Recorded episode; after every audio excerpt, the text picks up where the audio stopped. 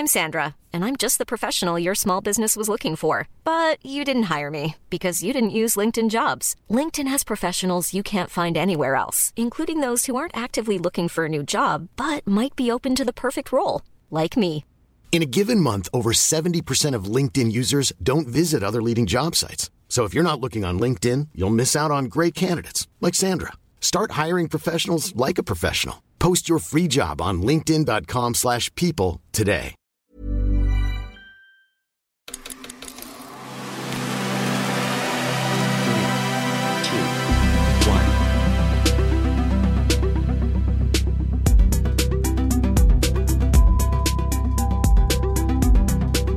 We're going to smoke you up. This is VGC, a video game podcast with me, Jordan Midler, Chris Scullion, and Issy van der Veld. This week we've got thoughts on Assassin's Creed Mirage, Forza Motorsport, Detective Pikachu Returns, and a chance for you to win beta codes for Modern Warfare 3. All that and so much more, but first, how are we doing, folks? Issy, welcome to the podcast. Oh, thanks for having me. It's about time. You're very, very welcome. It's a very busy game week, but it's also a pretty heavy news week. Chris, we're not going to talk too much about last night's absolute robbery, but how are you? I'm fragile. It's like I'm very tired, and I've been tired anyway, and that was the kind of icing on the cake because I've been robbed in the 95th minute by a team. I think it's allowed to say mainly supported by fascists. I think you're allowed to say that. That didn't help matters much, but but that is what it is. But I have a live review for you here. Because here we go. You were speaking about this a few weeks ago, this Power Brew, this new energy drink from Irn-Bru, and you didn't speak too highly of it, and I thought I need to try this. So I've never tried this before, and it is likely to be not very nice at all. Okay, so people listening on audio can hear the crack from it. So here we go.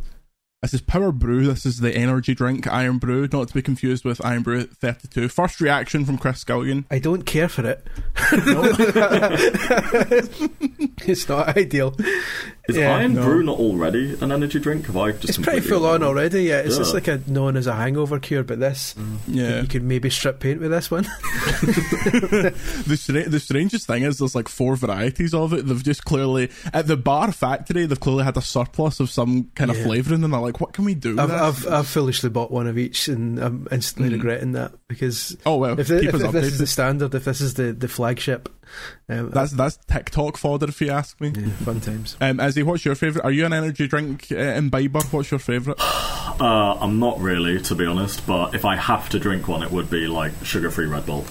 That's a safe option. Anything else just gives me jitters. Even a cup of coffee gives me anxiety jitters. It's horrible the way my body reacts to caffeine. Yeah.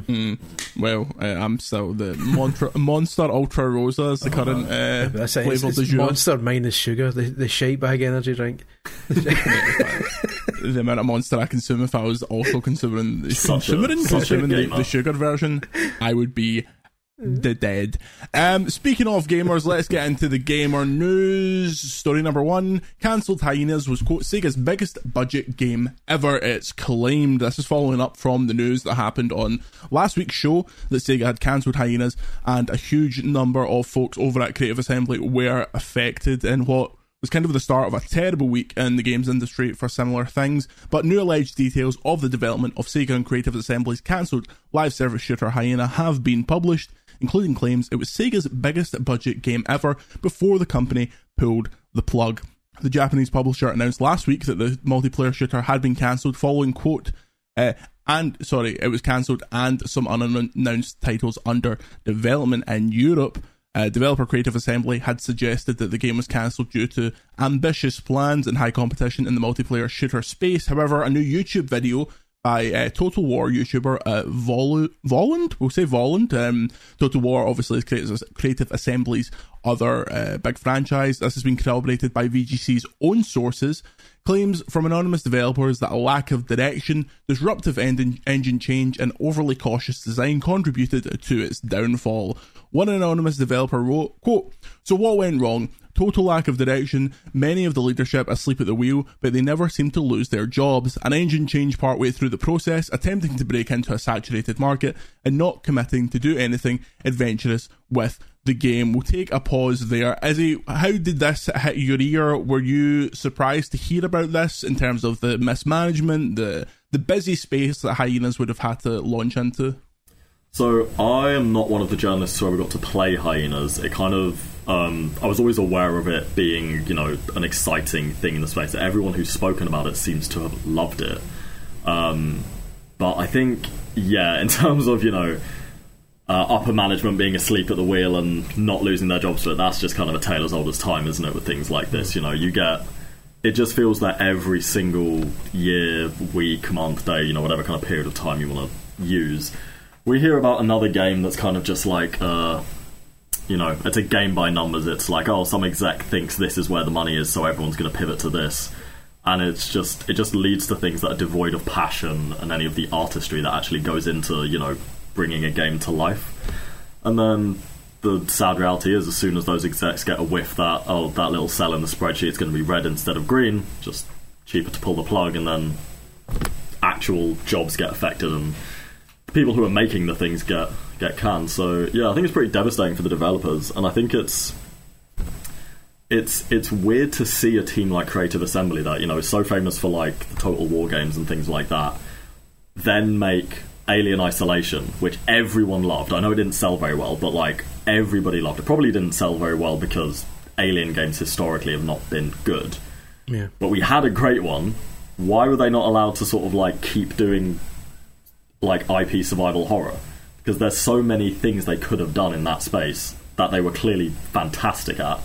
It's like, instead, nope, let's just throw them into another, you know, live service game that's gonna just be a money printing machine for us.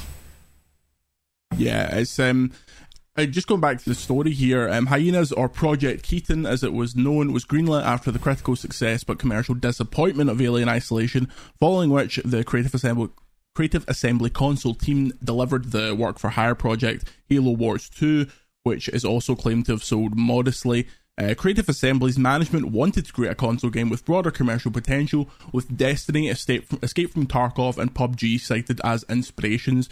Chris, does this smack of companies trying to get on the hot thing, not realising that in 5 years' time it will no longer be the hot thing? Yeah, 100%. And it's like, it's weird because Hyenas should have been the sort of game that I would have been massively interested in, because as a massive retro nerd, a lot of the kind of the plot behind it, which apparently was thrown in by Neil Blomkamp when he turned up one day and decided, by the way, here should be the plot, is that in the future physical media is massively rare, which I love the idea of, and all the concept art shows you stuff like Mega Drives in the background and little monkey ball figurines and stuff. So I should have been well up for that, but for some reason I couldn't bring myself to get massively excited about it, and I think it's just because there's so much of it just now. Like you say, these things sound great 5 years ago when they're in the early stages of development, but as it goes along and as things don't really take shape the way they should, then at some point you either plug ahead and risk losing even more money, or you pull the plug there and then and say, okay, we'll pay no more wages, we're putting no more money into this,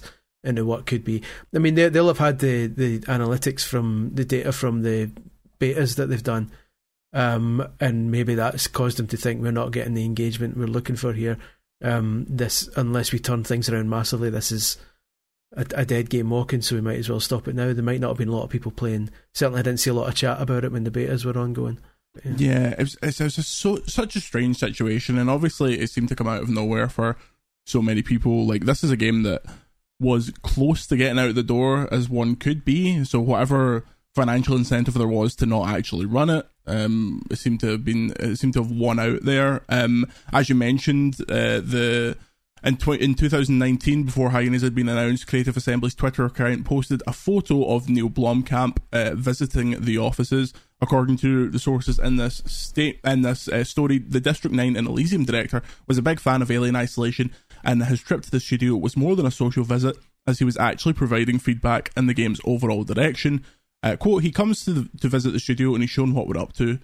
He has some ideas to take of a direction to take the game in, basically that you're not stealing to survive, but Netflix, Steam, exec doesn't exist anymore, so DVD box sets, music, games, all that physical media is now super valuable. Izzy, where does Creative Assembly go from here? Do they just go back into a Total War box, or does this scare companies off from doing big kind of genre changes like this? I mean, the optimist in me would hope it's allowed to, you know, have their A team working on the Total War games, working on what they know works and they know sells and what they're good at, but also still allowing them to have that freedom to do projects like Alien Isolation, which, you know, aren't just there because, you know, as we've all said, oh, these games that were great 5 years ago, we want to make that, or like this game that's hot now, we want to develop that, because development cycles are so long. If you're trying to chase what's good and popular now, you're going to publish it well past the time the trend is over. So I think, yeah, sticking with what they know would, I mean, I'm sure they'd be fine with that. They clearly like making those games. They've got released enough of them. But just actually allowing a team that's got that sort of pedigree to try new things and to take some creative risks. And hopefully, you know, now that everyone knows, oh, Isolation was fantastic, the next weird random game Creative Assembly makes, if it actually, you know, gets out the gate, people are more likely to play, I think.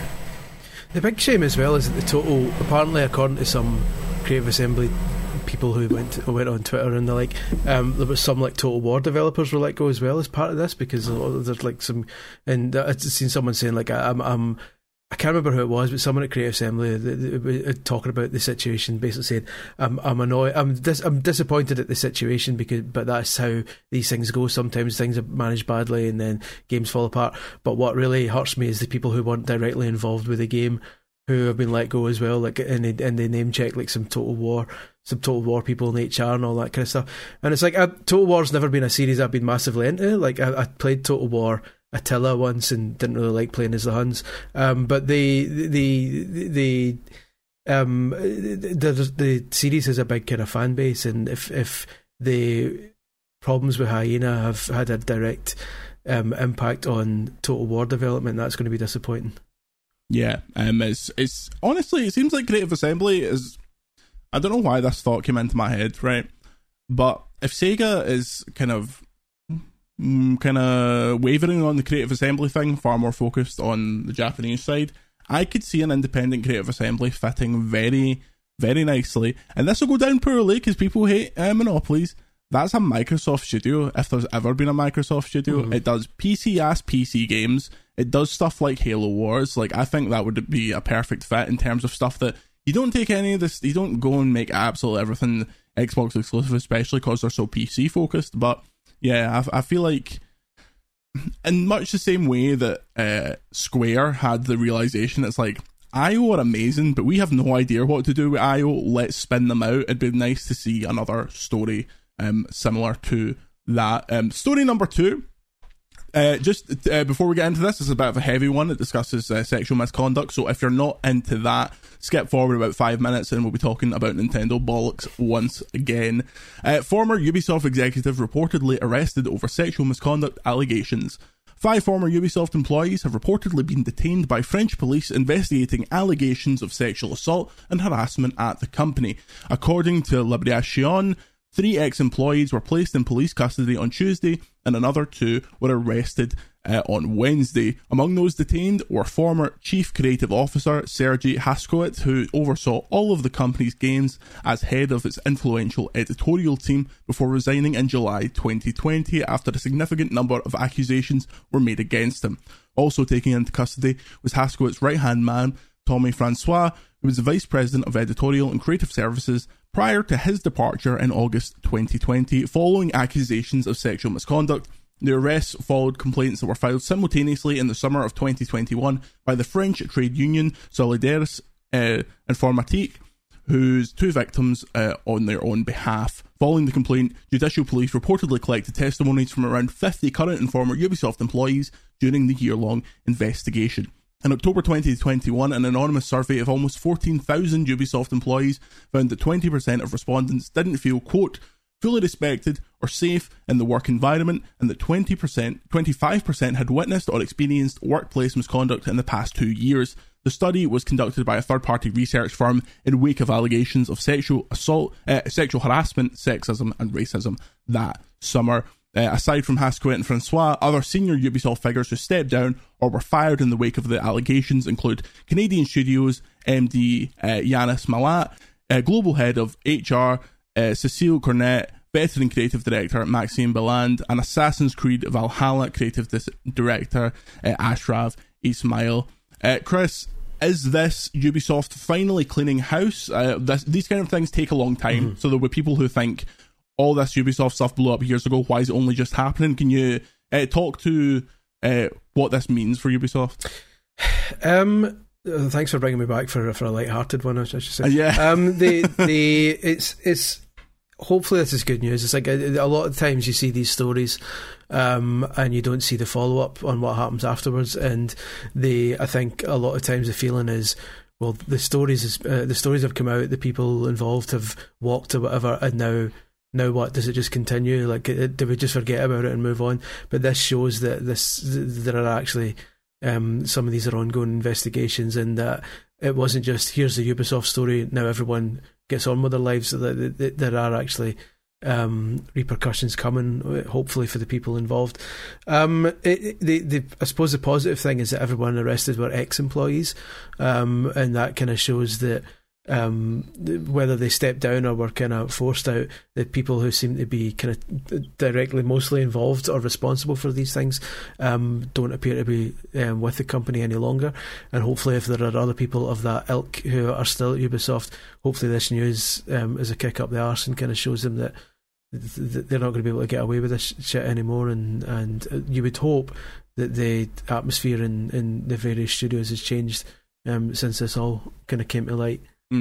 As he does this do anything to kind of rehabilitate Ubisoft's image, or is it more a case of we wait 5 years, we do similar surveys and see how things have changed? Yeah, I think given how high those numbers were with the employees, you know, what was it, 25% saying they've witnessed this kind of stuff and 20% feeling unsafe, it's hard for me to imagine that out of 14,000 people, only 5 were responsible. And I think it's pretty unbelievable that you don't see more, you know, like CEOs and upper management resigning over this kind of thing. Because, you know, whether they know about it and hide it or don't know about it, both are kind of pretty bad. Like, if you don't know what's going on in your company, how are you fit to run it? And if you do know and you're hiding it, you're definitely not fit to run it. So, yeah, I think it's a shame that this is just such a prevalent issue, sort of. I mean, like, well, in lots of industries, but especially the tech and video game industries. Yeah. I do think it's good that, yeah, people are actually getting real consequences for this kind of behaviour. I think it would be good if, in the wake of this, more Ubisoft staff get let go, get, like, fired. Because I think, you know, It seems unlikely. It seems unbelievable to me that they would be the only 5 who are responsible for this behaviour. So I think if we saw Ubisoft firing more people, I think that would show a bit more, sort of like, that would give me more faith in Ubisoft. If more people were like, okay, yeah, as a result of these investigations, we've also found out person XYZ did XYZ, so we're getting rid of them. I think that would be good. Whether or not that actually happens, I doubt it. But I definitely think the idea of doing another survey in like a few years or like a year and seeing how people feel now would be good. Yeah, it's a case of letting go of the people that should go, as opposed to letting go of the people that kind of have to. Yeah. Kick people out because you know they've done this. Don't just wait for them to get found out by journalists or the general public. Exactly. I cannot believe that Eve Gilmore survived all this. Yeah, exactly. That's what I mean. Like, The C-suite wins again. One for the big guys, you know. But yeah, hopefully all those people are ruined. I mean, once Microsoft buy Ubisoft, then it won't be a problem. Oh yeah. I mean, they fixed Activision. Anyway, Nintendo is shutting down online play for 3DS and Wii U in April 2024. One for the gamers, this. The company already closed down the eShops for both systems back in March, but players have been able to continue using the online services in-game, such as online multiplayer and rankings. However, as of April 2024, this functionality will be closed, meaning games will only be playable offline. The announcement will particularly impact games with a heavy emphasis on online play, such as the original Splatoon. This is a quote from Nintendo's support website. In early April 2024, online play and other functionality that uses online communication will end for Nintendo 3DS and Wii U software. This includes online cooperative play, internet rankings, and data distribution. Nintendo says it will announce the specific end date and time of the closure at a later date, but notes that if an event occurs that would make it difficult to continue online services for Nintendo 3DS and Wii U software, we may have to discontinue services earlier than planned. Basically being like, we can just fucking turn this off whenever we like, we don't give a fuck. Players will still be able to play games offline after online services end, and Nintendo notes that Pokemon Bank will still retain its online functionality. As this article notes, presumably since it's still used by players and uses online connectivity as its central mechanic. Chris, as you are chattering on the river Styx of Nintendo destroying its online infrastructure, how did this make you feel? I mean, all I'll say is RIP Dr. Luigi on the Wii U and its online multiplayer, which is, I'm the only person who maintains this, that the Dr. Mario games have the best online multiplayer in the world. And Dr. Luigi was the only one that was still going, and now it's dead. We'll be doing an hour-long memorial podcast when time does come that we have to say goodbye to Dr. Luigi. I don't want to spend too long on it because I know we'll be doing it in depth in the future, so we'll park that. It's always a shame, but I mean, I'd like to see the figures on how many people are actually still playing Splatoon 1 and like Mario Kart 7 on the 3DS. So I would imagine not a lot of people are like, oh no. But it is still a wee bit of a shame that another functionality of these games is going. Ultimately, I think I'm less concerned about it because things like this sometimes have a way of coming back in the future. Like when modders and the like properly set their mind to it, like you can play Dreamcast games online again now, because people have found ways to create different servers, and if you modify your Dreamcast settings, you can connect to like a private server and still play old games like that. So there'll be a way in the future that the online functionality for these games will be turned back on by kind of the public.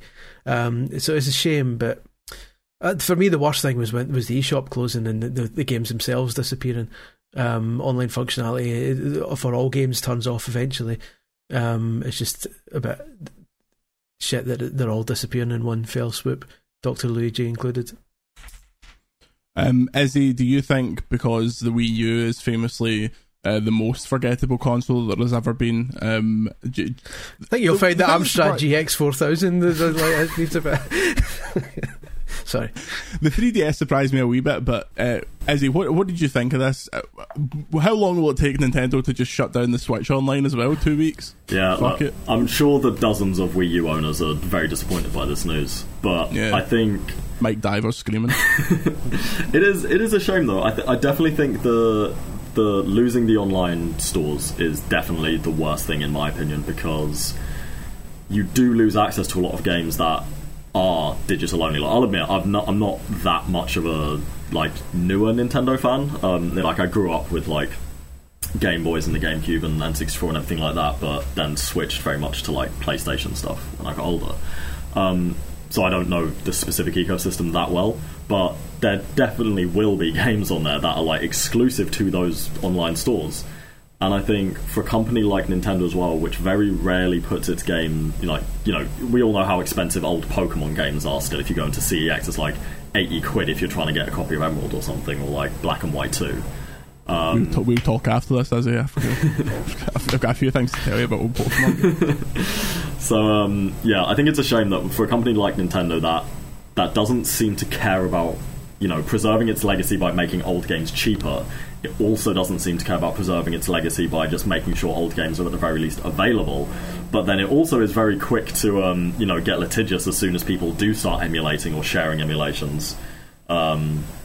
So yeah, it's a tricky one. I think it's just another move that kind of sucks for consumers. Like if you're a retro gaming enthusiast, in 10, 15, 20 years, someone's going to want to pick up a 3DS and a Wii U and be like, oh, what were the games of my father's day like, And they're going to get told to go fuck themselves because you can't actually access any of that stuff anymore. And I think that's going to be a real shame. Like, I think, as an industry, we're just in such a hurry to forget our history. It's sad. Yeah, I think we should adopt the position of telling gamers to go fuck themselves more often. I think it's very notable that they're like, we'll shut all this down, but see this Pokemon Bank thing that is still making us Pokemon Bank. I know, cheeky bastards. Yeah.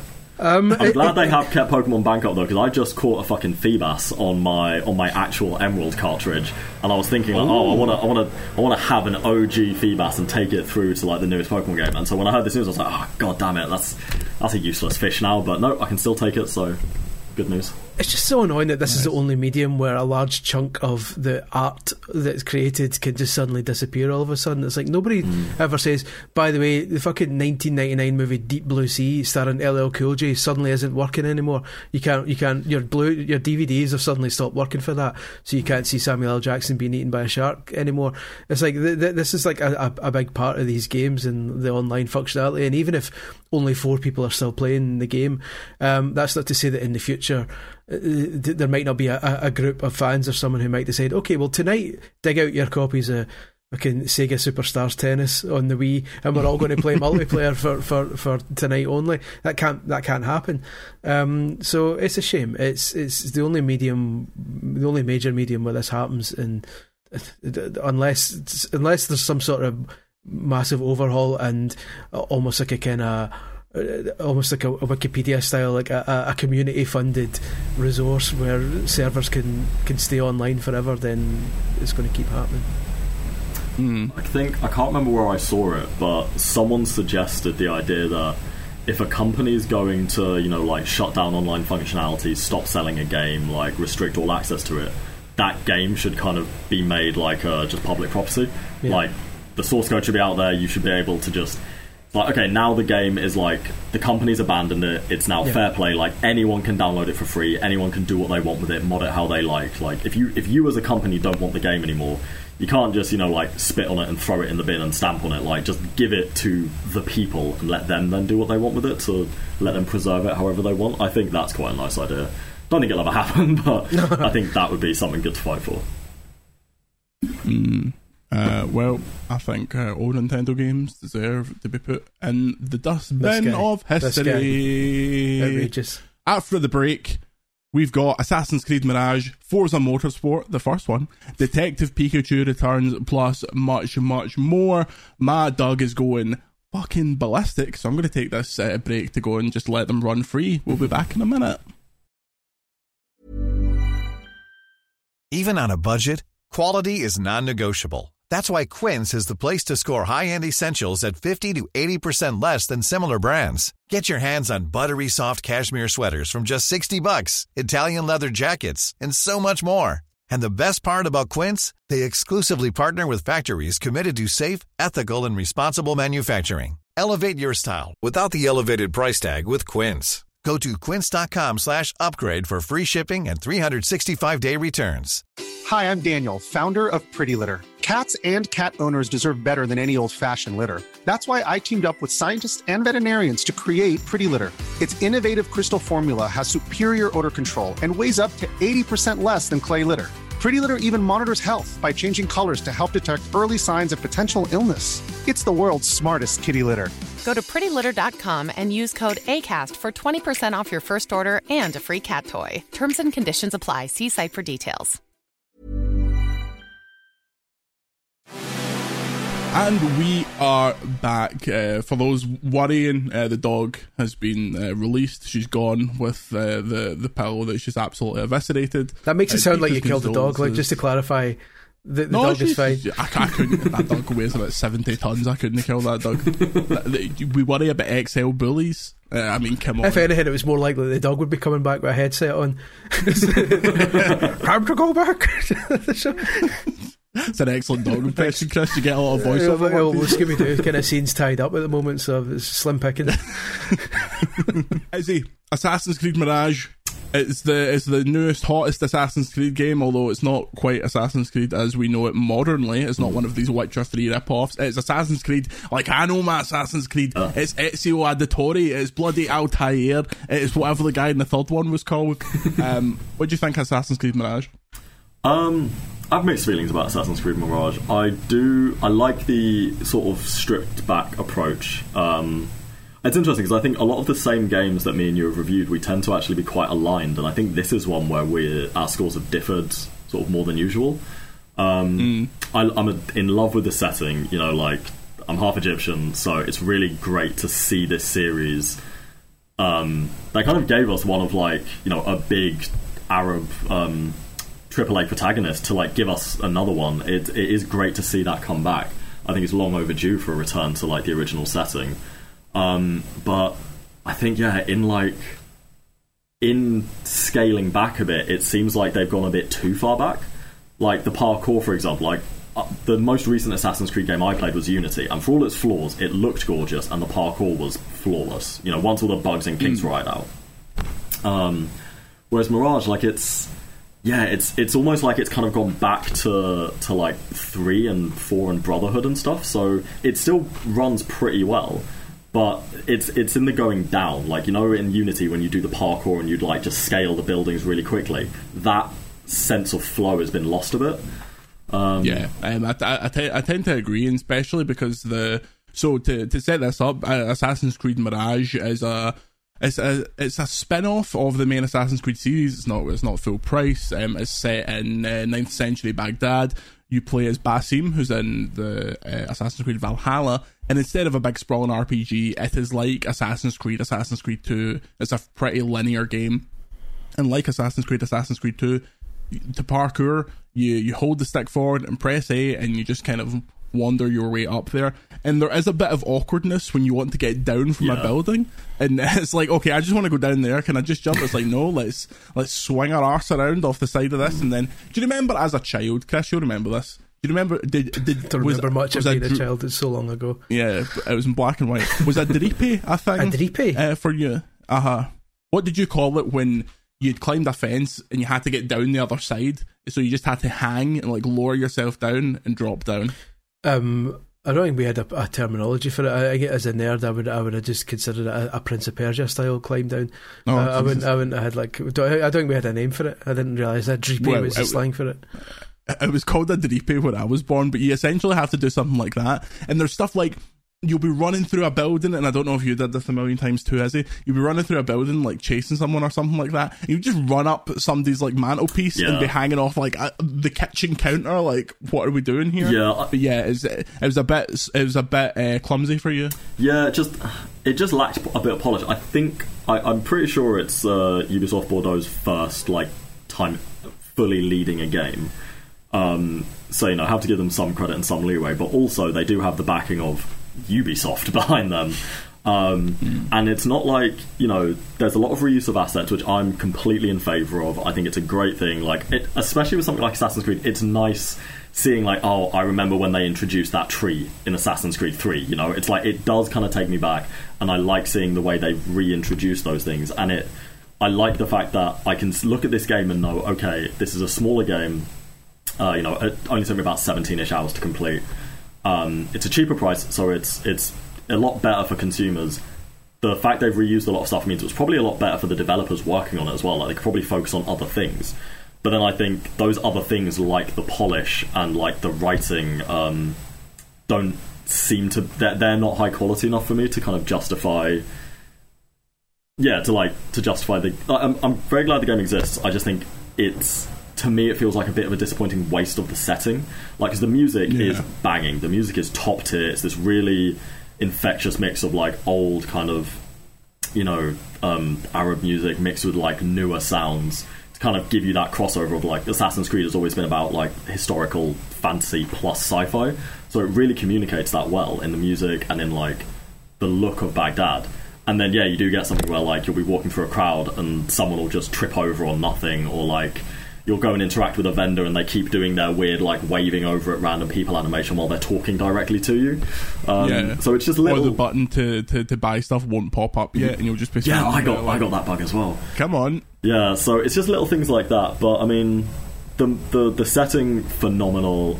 Love all the Arabic in it. I also really loved... I think the missions were definitely, like, the highlight. Like, the actual structure of the missions, they were a bit linear, but they were just so much fun. Like, the stealth aspect of it all is a real return to, like, what we know and love. I did thoroughly enjoy actually playing. I thought the missions presented themselves as much more non-linear than they ended up being. Like, when so before each of the main missions, you get a bit of a cutscene that is almost like the kind of, good evening, 47. Your target is this guy. And it sets it up like you can go and get this guy however you want. You won't really be hamstrung. But then when you get into it, it's like, okay, they very clearly want you to do it this way. There's maybe one of two ways to do it. And if you break from that, like, so there's a mission where you have to get into a prison to like meet a rebel leader. And I was doing the predetermined like opportunity. I fucked that up. And then I had to just kill every guard in the prison, and then I couldn't find where I was meant to go, so I was just running around. Like, there's so many locked doors that are, so they have this like barred door mechanic where to gate progress in certain areas, they'll just bar a door, and then you have to find the one way to do it. You can't like blow that door up, you can't, there's no kind of immersive sim nature to it. And another one, there's a mission in a marketplace where you have to go and meet a merchant and assassinate them. And I did this mission, in preview, so I knew how it worked and I knew what you needed to get into this final secret area to get the merchant. So I was like, if I just start this mission and go to get this credential, could I just skip all of this and kill her in 2 seconds? But no, if you go to get the credential, it just doesn't exist.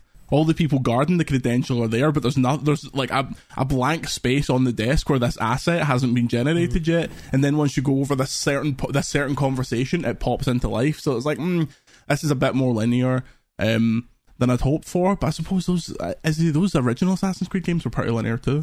Yeah, that's what I mean. Like it is. I think that's another thing. What I mean by like, you know, it's too much. It goes too far back. Like, instead of evoking the feeling and the tone of those games, it's kind of like it's almost like a remake of Assassin's Creed 1, but just with more varied missions. And yeah, if they had taken more inspiration from Hitman and really given you like a lot of ways to complete these challenges, and like you said, you know, if you already know, oh, I know this thing is here, then when you replay the game, you can just go and speed through an assassination. Yeah, I think my main problem with those big assassinations was the identity of your like Templar targets is hidden, and most of the time they're not even revealed until like the actual mission itself, and it just means you don't have any, what I found, I never had any time to like connect with why I was killing these people. It was like, you've got orders, go off and kill these people, that's it, like that's your job, you're an assassin, you kill Templars, don't ask any questions, just fucking get on with it, mate. And that's just, it's not a good enough motivation for me. Like, Altair had his honor to restore and was, like, climbing back up through the ranks. Ezio, obviously, had, like, you know, he had to avenge his family. And you knew your enemy. Like, it was Rodrigo, it was the Borgias. Like, those were your enemies, and you knew why you wanted to kill them. And I think, you know, for people who played Valhalla, I hadn't, but I did watch, like, an explainer of all the games I'd missed. It was very detailed, very good. It was like, okay, this is, you know, it's backstory on Basim, but I think if I'd have played all of Valhalla, like myself, which, as far as I'm aware, is like a very long game, I don't think I'd be that satisfied. No one on Earth has played all of Valhalla. Yeah. There's parts of that map that's not been seen by human eyes. I don't think I'd be that satisfied with this story if I'd actually played Valhalla.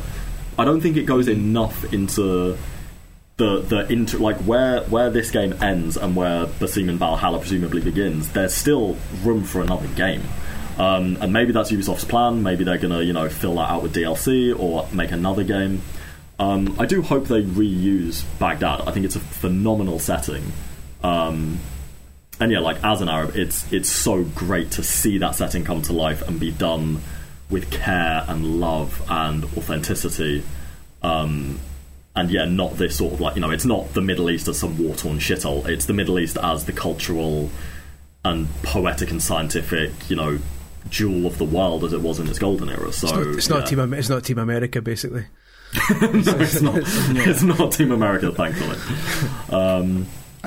I could easily see them be like, okay, we've built this bit of Baghdad, and then they just expand it out a wee bit. I don't want the topographical map of the Earth to be in an Assassin's Creed game again, yeah, I think I enjoyed it a bit more than you did. It worked for me. I gave it a 4 out of 5. It's a light 4 out of 5. I think it's a good kind of, maybe that kind of, you know, the Christmas gooch, that period between Christmas and New Year. I think it's a totally fun one to just pop in there. I think it's a game, and I think this is an underrated element of some games. It's a game that you could 100% quite easily without getting so bored of it.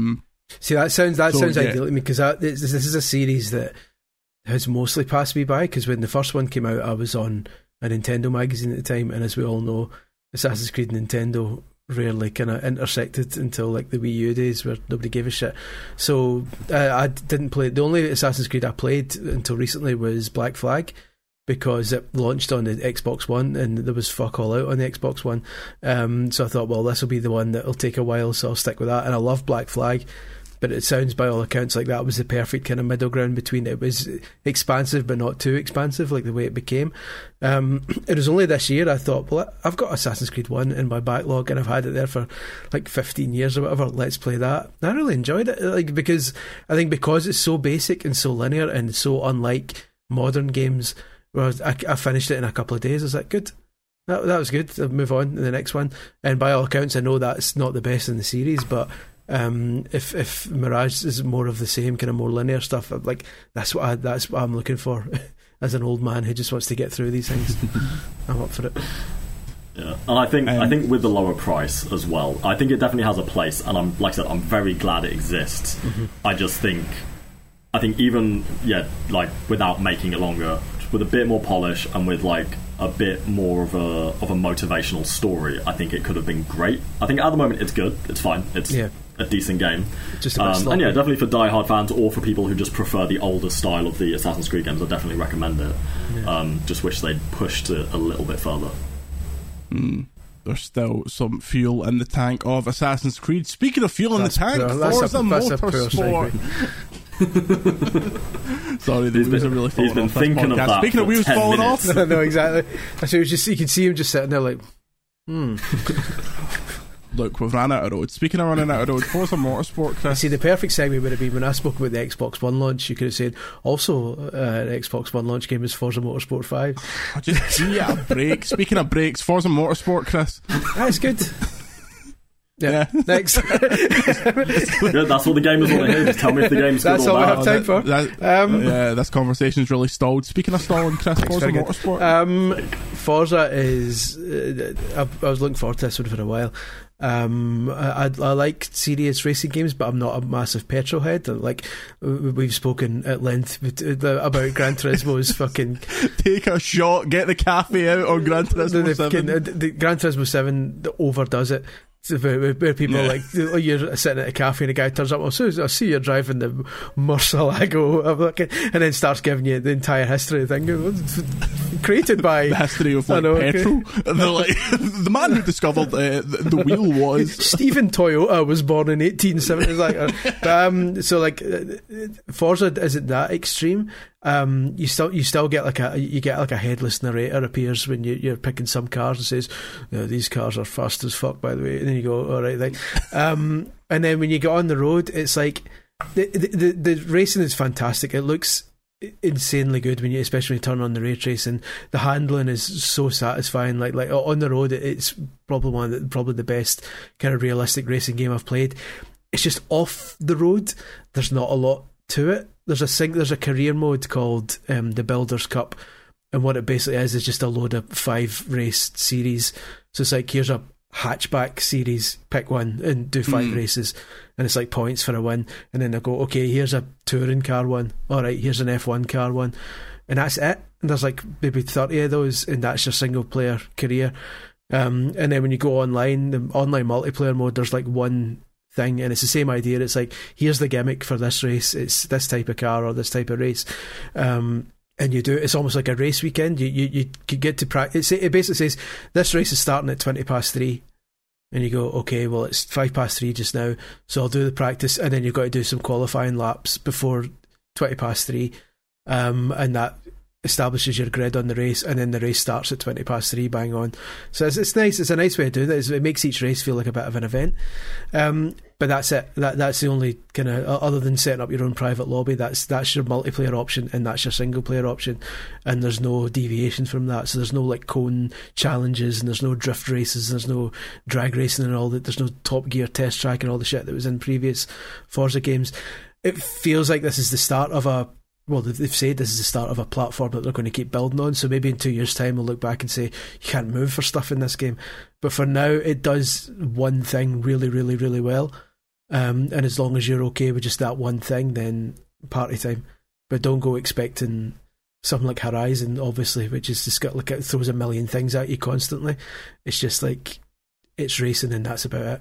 The one thing I do like, they've got a really cool the leveling up system is quite cool. Like each car has its own XP up to level 50, and literally you're graded on every turn because it's so nerdy about racing lines and all this shit. That every corner you take, you're graded out of 10, and depending on how high you scored, you get more XP.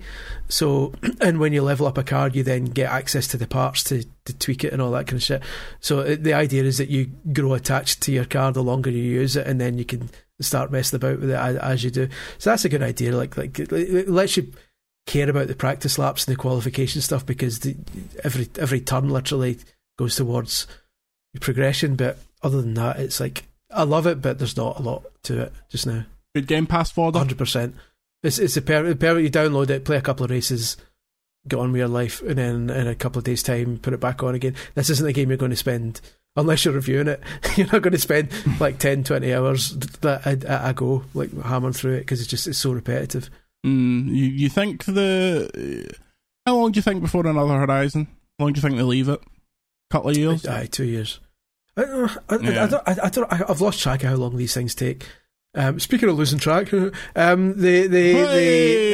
just think maybe the end of next year. That's pure guesswork. I have no idea.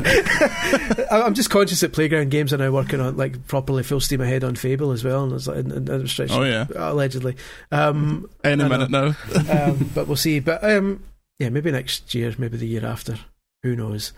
Yeah, they're spending all that time reanimating that trailer for Summer Game Fest with like Richard Terfawada. I do appreciate though that there's not as much chat in this Forza. It's not like the festival's kicking off. Would you like to go for a race? Before, the Crew Motorsports worse. Crew Motorfest is worse for that, because they don't even use your name. It just goes, "Hey player." No, driver, not player. Sorry, players. Oh, I should have player. Hey, player. No, is that hey, player. Hey, driver. Swing around to that. Yeah. Like, hey, driver. I'll take you to the next playlist. She keeps going like, "It's a shame I'm not a human. I'd love to drive." It's fucking sharp. Just let me race. So yeah, so Forza keeps that light. There's like a wanky intro at the start where the guys are feel the passion for racing, you know. And then, but after that, it's just like it's pick your car and get on with it. Of course, if the Crew Motorfest called you player, it would be like a simulator, and I'd be all about that. Cool. I'm looking forward to that. Will be getting installed on my dad's Xbox Series S. However, he will still just play PGA 2K. Fucking all he wants is a remake of fucking Tiger Woods 04 or something like that. Just I should have just got him a wee N-Gage and set him up with it. With remember the Tiger Woods, one of the Tiger Woods games, and we're talking original Xbox GameCube era here.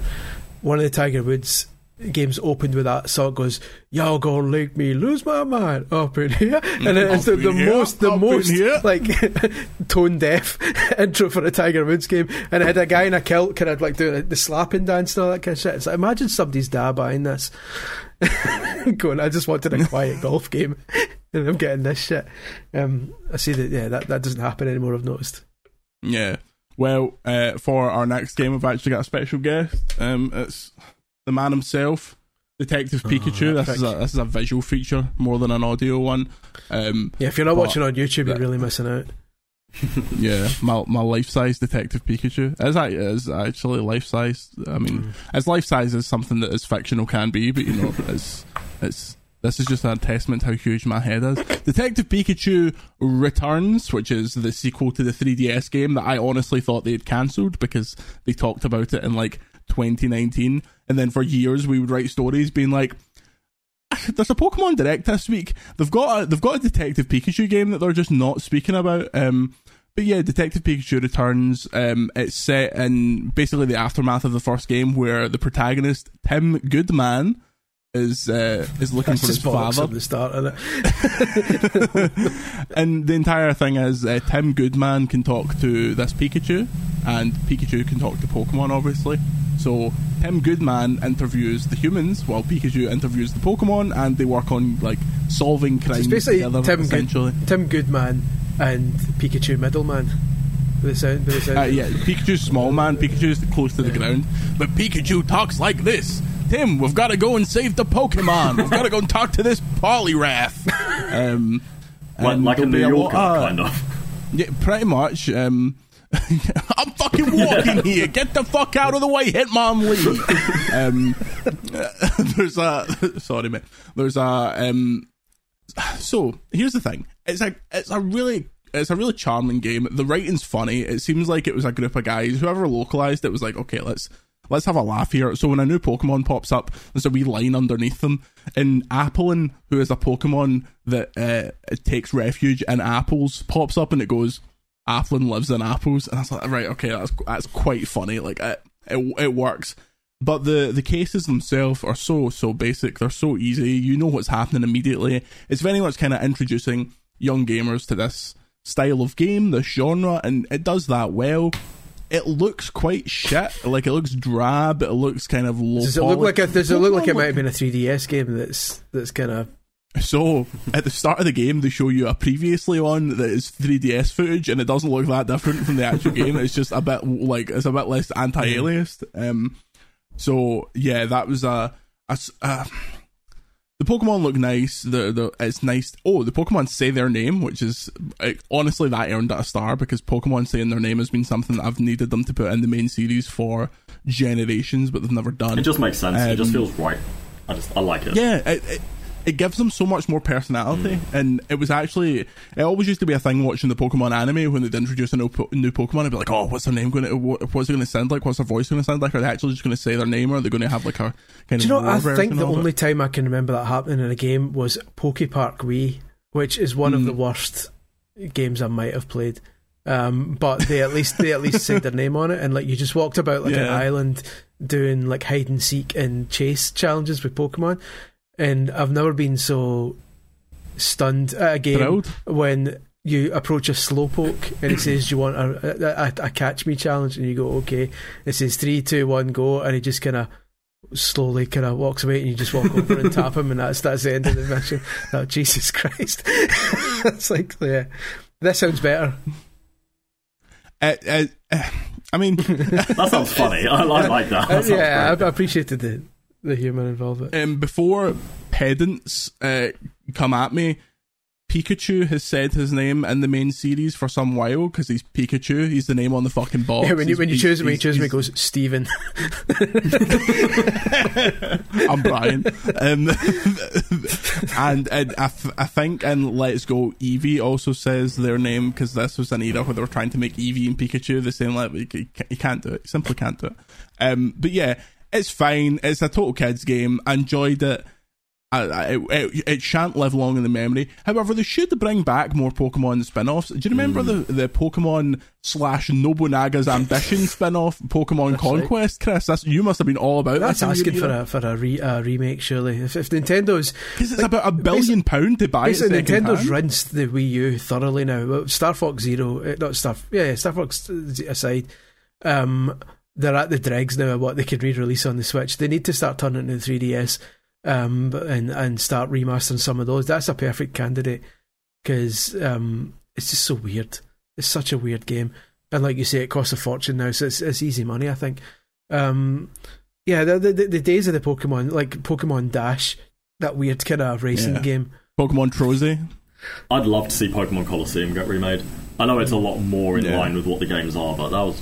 Those games are so cool. It was so fun. Like playing a criminal, just stealing Pokemon. That was sick. Game Freak has a massive stick up their arse about Colosseum and XD Gale of Darkness, because they weren't really involved in it. So it's been pretty much like Junichi Masuda, I think it was Masuda, was asked about it, and he just laughed. And he was like, "No, we're not going to revisit those games." Said this interview's over. Fuck off. That was with Coro magazine as well. Usually very different to the Pokemon company, but yeah, I agree. It would be. I bet when they eventually, and I say this as if I'm not an absolute clown who actually believes this, when they eventually start putting old Pokemon games and shit on Nintendo Switch Online, stuff like XD Gale of Darkness and Colosseum, they will be getting thoroughly ignored. What about Pokemon Channel? Pokemon Box. Pokemon Box is also an incredibly expensive game now because it didn't sell. It came out in like the down era of the Pokemon, like Ruby and Sapphire. Obviously, Gold and Silver was the peak of Pokemon's powers, and then Ruby and Sapphire was like, Beow! So when they did Pokemon Box, which wasn't a game, it was just a box you could put on the GameCube for like storing Pokemon. It sold fuck all. Bring back Pokemon Ranger. Come on. Yeah, that's the problem. Is like without the touch screen, like as a the only input source, and that might struggle a bit. Like you couldn't really play that on the telly, well, surely. No, probably not. It is a piss take that the Pokemon trading card game online is not on Switch. It would fit perfectly on the Switch screen. Like there's no reason that's not on there. What about Pokemon Picross? It's good to be Picross. What? I'm sure you lot are just making up games now. Pokemon Pinball, some of the best. What about Pokemon Catcher in the Eye? That was a weird crossover. Yeah. I wasn't really expecting that. Yeah. Pokemon Mystery Dungeon Gates to Infinity, come on now. Pokemon. You've joined us in naming Pokemon games, a regular weekly podcast where we just say Pokemon games over and over again. This week, Pokemon Pinball. Get comfy, because the next hour is just this. No, exactly. If you were expecting like a wee Spider-Man tease or some Call of Duty Modern Warfare beta codes, you might as well just stop now, because we're just going to talk about Pokemon now. For the rest of this podcast, we're just going to name games. I mean, that's not even when you get into the Puck series of Pokemon games that are the Japanese exclusive ones, like Pokemon Batrio and stuff like that. And I mean, and dare we forget the Pokemon Mini handheld with its own little selection of micro games. Pokemon Puzzle League, come on now. They were just slapping Pokemon on fucking anything back in the late 90s. Gentlemen, bring it back. Pokemon Rumble. Remember the Wii U one? They had wee figures for it you could buy. I've still got them. Right. Oh, do you? Much. Do you remember that Digimon Rumble Arena game? That was phenomenal. I played that to death with my mate over at his house. I never dabbled with Digimon. Was that the fighting game? Yeah. It was like Smash Bros, but for Digimon. Mate, that was sick. This has just unlocked something in my mind. That was phenomenal. I've got some Digimon game on PS1, but I need to get that Digimon game again, because that was so much fun. See, I believe Digivolve and stuff. I believe, as the kids put it, I never fucked with Digimon, as they say. So I so much. Although Pokemon was just past my time as well, because I was like 18 when Pokemon started. So I was like, I was too cool for school there. We all live in a Pokemon world, Chris. What was that Pokemon Tekken one? Pokken Tournament. That was oh shit! I never thought. Is that why it's called Pokken? I think so. Yeah. Oh my god, yeah. I feel stupid. It's the nicest looking Pokemon game ever, because it was made by... Because it wasn't made by Game Freak. Not made by the absolute charlatans at Game Freak. Okay, doke. As trailed at the start of this podcast, we have beta codes for the Call of Duty Modern Warfare 3 beta, which is running soon. And we have 5 of them to give away. If you would like a Call of Duty Modern Warfare 3 beta code, listen carefully. Listen up. Email podcast@videogameschronicle.com, and in the subject line write MW3 beta, and I would like you to tell me your favourite Pokemon. I will pick 5 and I will send you beta codes. They are for the PlayStation 5. If you do not have a PlayStation 5, I don't give a fuck. You're not getting one. I should also probably point out that there's no right answer here. Even though the actual right answer is Psyduck, you can say anyone you like, and nobody's going to judge you. Gallade, mate. Unless it's Trubbish, which is objectively the worst Pokemon ever. Oh, Trubbish is just a wee guy. He's cute. Trubbish came when they were running out of ideas for Pokemon, and a guy, the character designer, just sat back and went, looked at the corner of the room and saw a bin and went, there we go. That's bollocks. No, in Gen 1, you've got Grimer and Muck, they're just slime. You've got literal fish, birds, a magnet, a ball. Like, they've always the glory days. Yeah, but they've always just made like random objects and animals Pokemon. No, Trubbish is a nice wee man. Anyway, Modern Warfare 3 beta code, email podcast@videogameschronicle.com with MW3 in the subject line. Tell me your favourite Pokemon, and I will send 5 of them out. That's podcast@videogameschronicle.com. I don't I'm checking things now. I'm checking. There's lots of things in the ether. I'm scrolling down my Twitter account, and it's a lot of a certain twat getting suspended with GB News. But more importantly, I'm playing Spider-Man 2. Ooh. I can talk about it on October 16th, which isn't next week, but the following week. So October 16th is a Monday. You will receive in your podcast feeds a special review podcast for Marvel Spider-Man 2. I will assemble some of the UK's most available games journalists to talk about Marvel Spider-Man 2. That's a lot of hype for a 2 out of 5 game. The opinions of Chris Scullion do not reflect the opinions of Jordan. I haven't signed an embargo. Okay. But until then, Izzy, tell us where we can find you. You can find me on Twitter at VeedsTweets, and you can also find me over on Dot Esports. How is the Dot Esports life? Are you talking a lot about who's Ninja? Are you talking a lot about Ninja every day? Is it PewDiePie the kids like these days? Is it?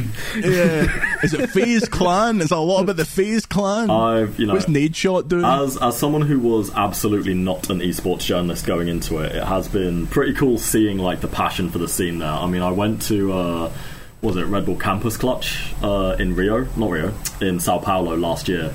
So that was my first ever actual esports experience, and I can't lie, live, it was wicked. It was really good fun. So yeah, it's been cool learning more about the industry and the way the players they are celebrities. The esports pros. It's how you two were talking about football is how people talk about esports. So it is really cool to see. I like that. It's given serious coverage and stuff like that. I mean, my girlfriend's sister is actually the one who... She is so into Valorant. I've always tried to get her to write for us, so I'm like, you know more about Valorant than I do.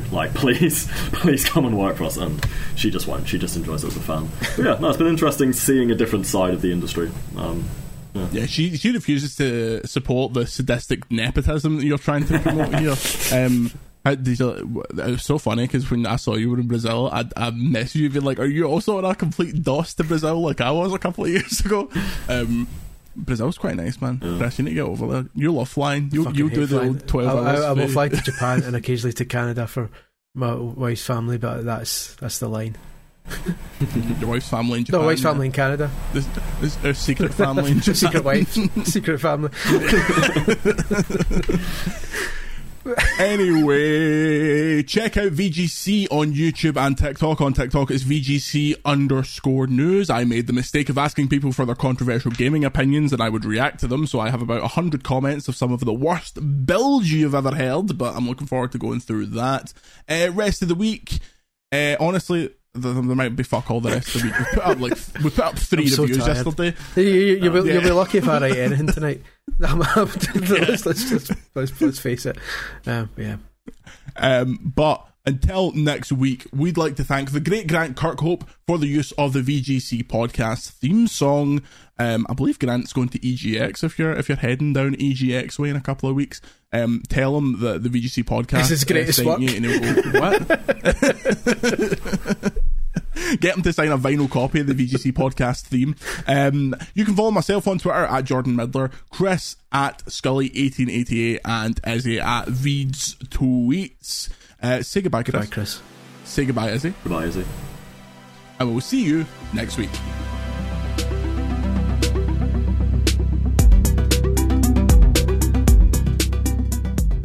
VGC, a video games podcast, is a Stack production and part of the Acast Creative Network. Hi, I'm Daniel, founder of Pretty Litter. Did you know cats tend to hide symptoms of sickness and pain? I learned this the hard way after losing my cat, Gingy. So I created Pretty Litter, a health monitoring litter that helps detect early signs of illness by changing colors, saving you money and potentially your cat's life. Pretty Litter is veterinarian developed, and it's the easiest way to keep tabs on your fur baby's health right at home. Go to prettylitter.com and use code ACAST for 20% off your first order and a free cat toy. Terms and conditions apply. See site for details.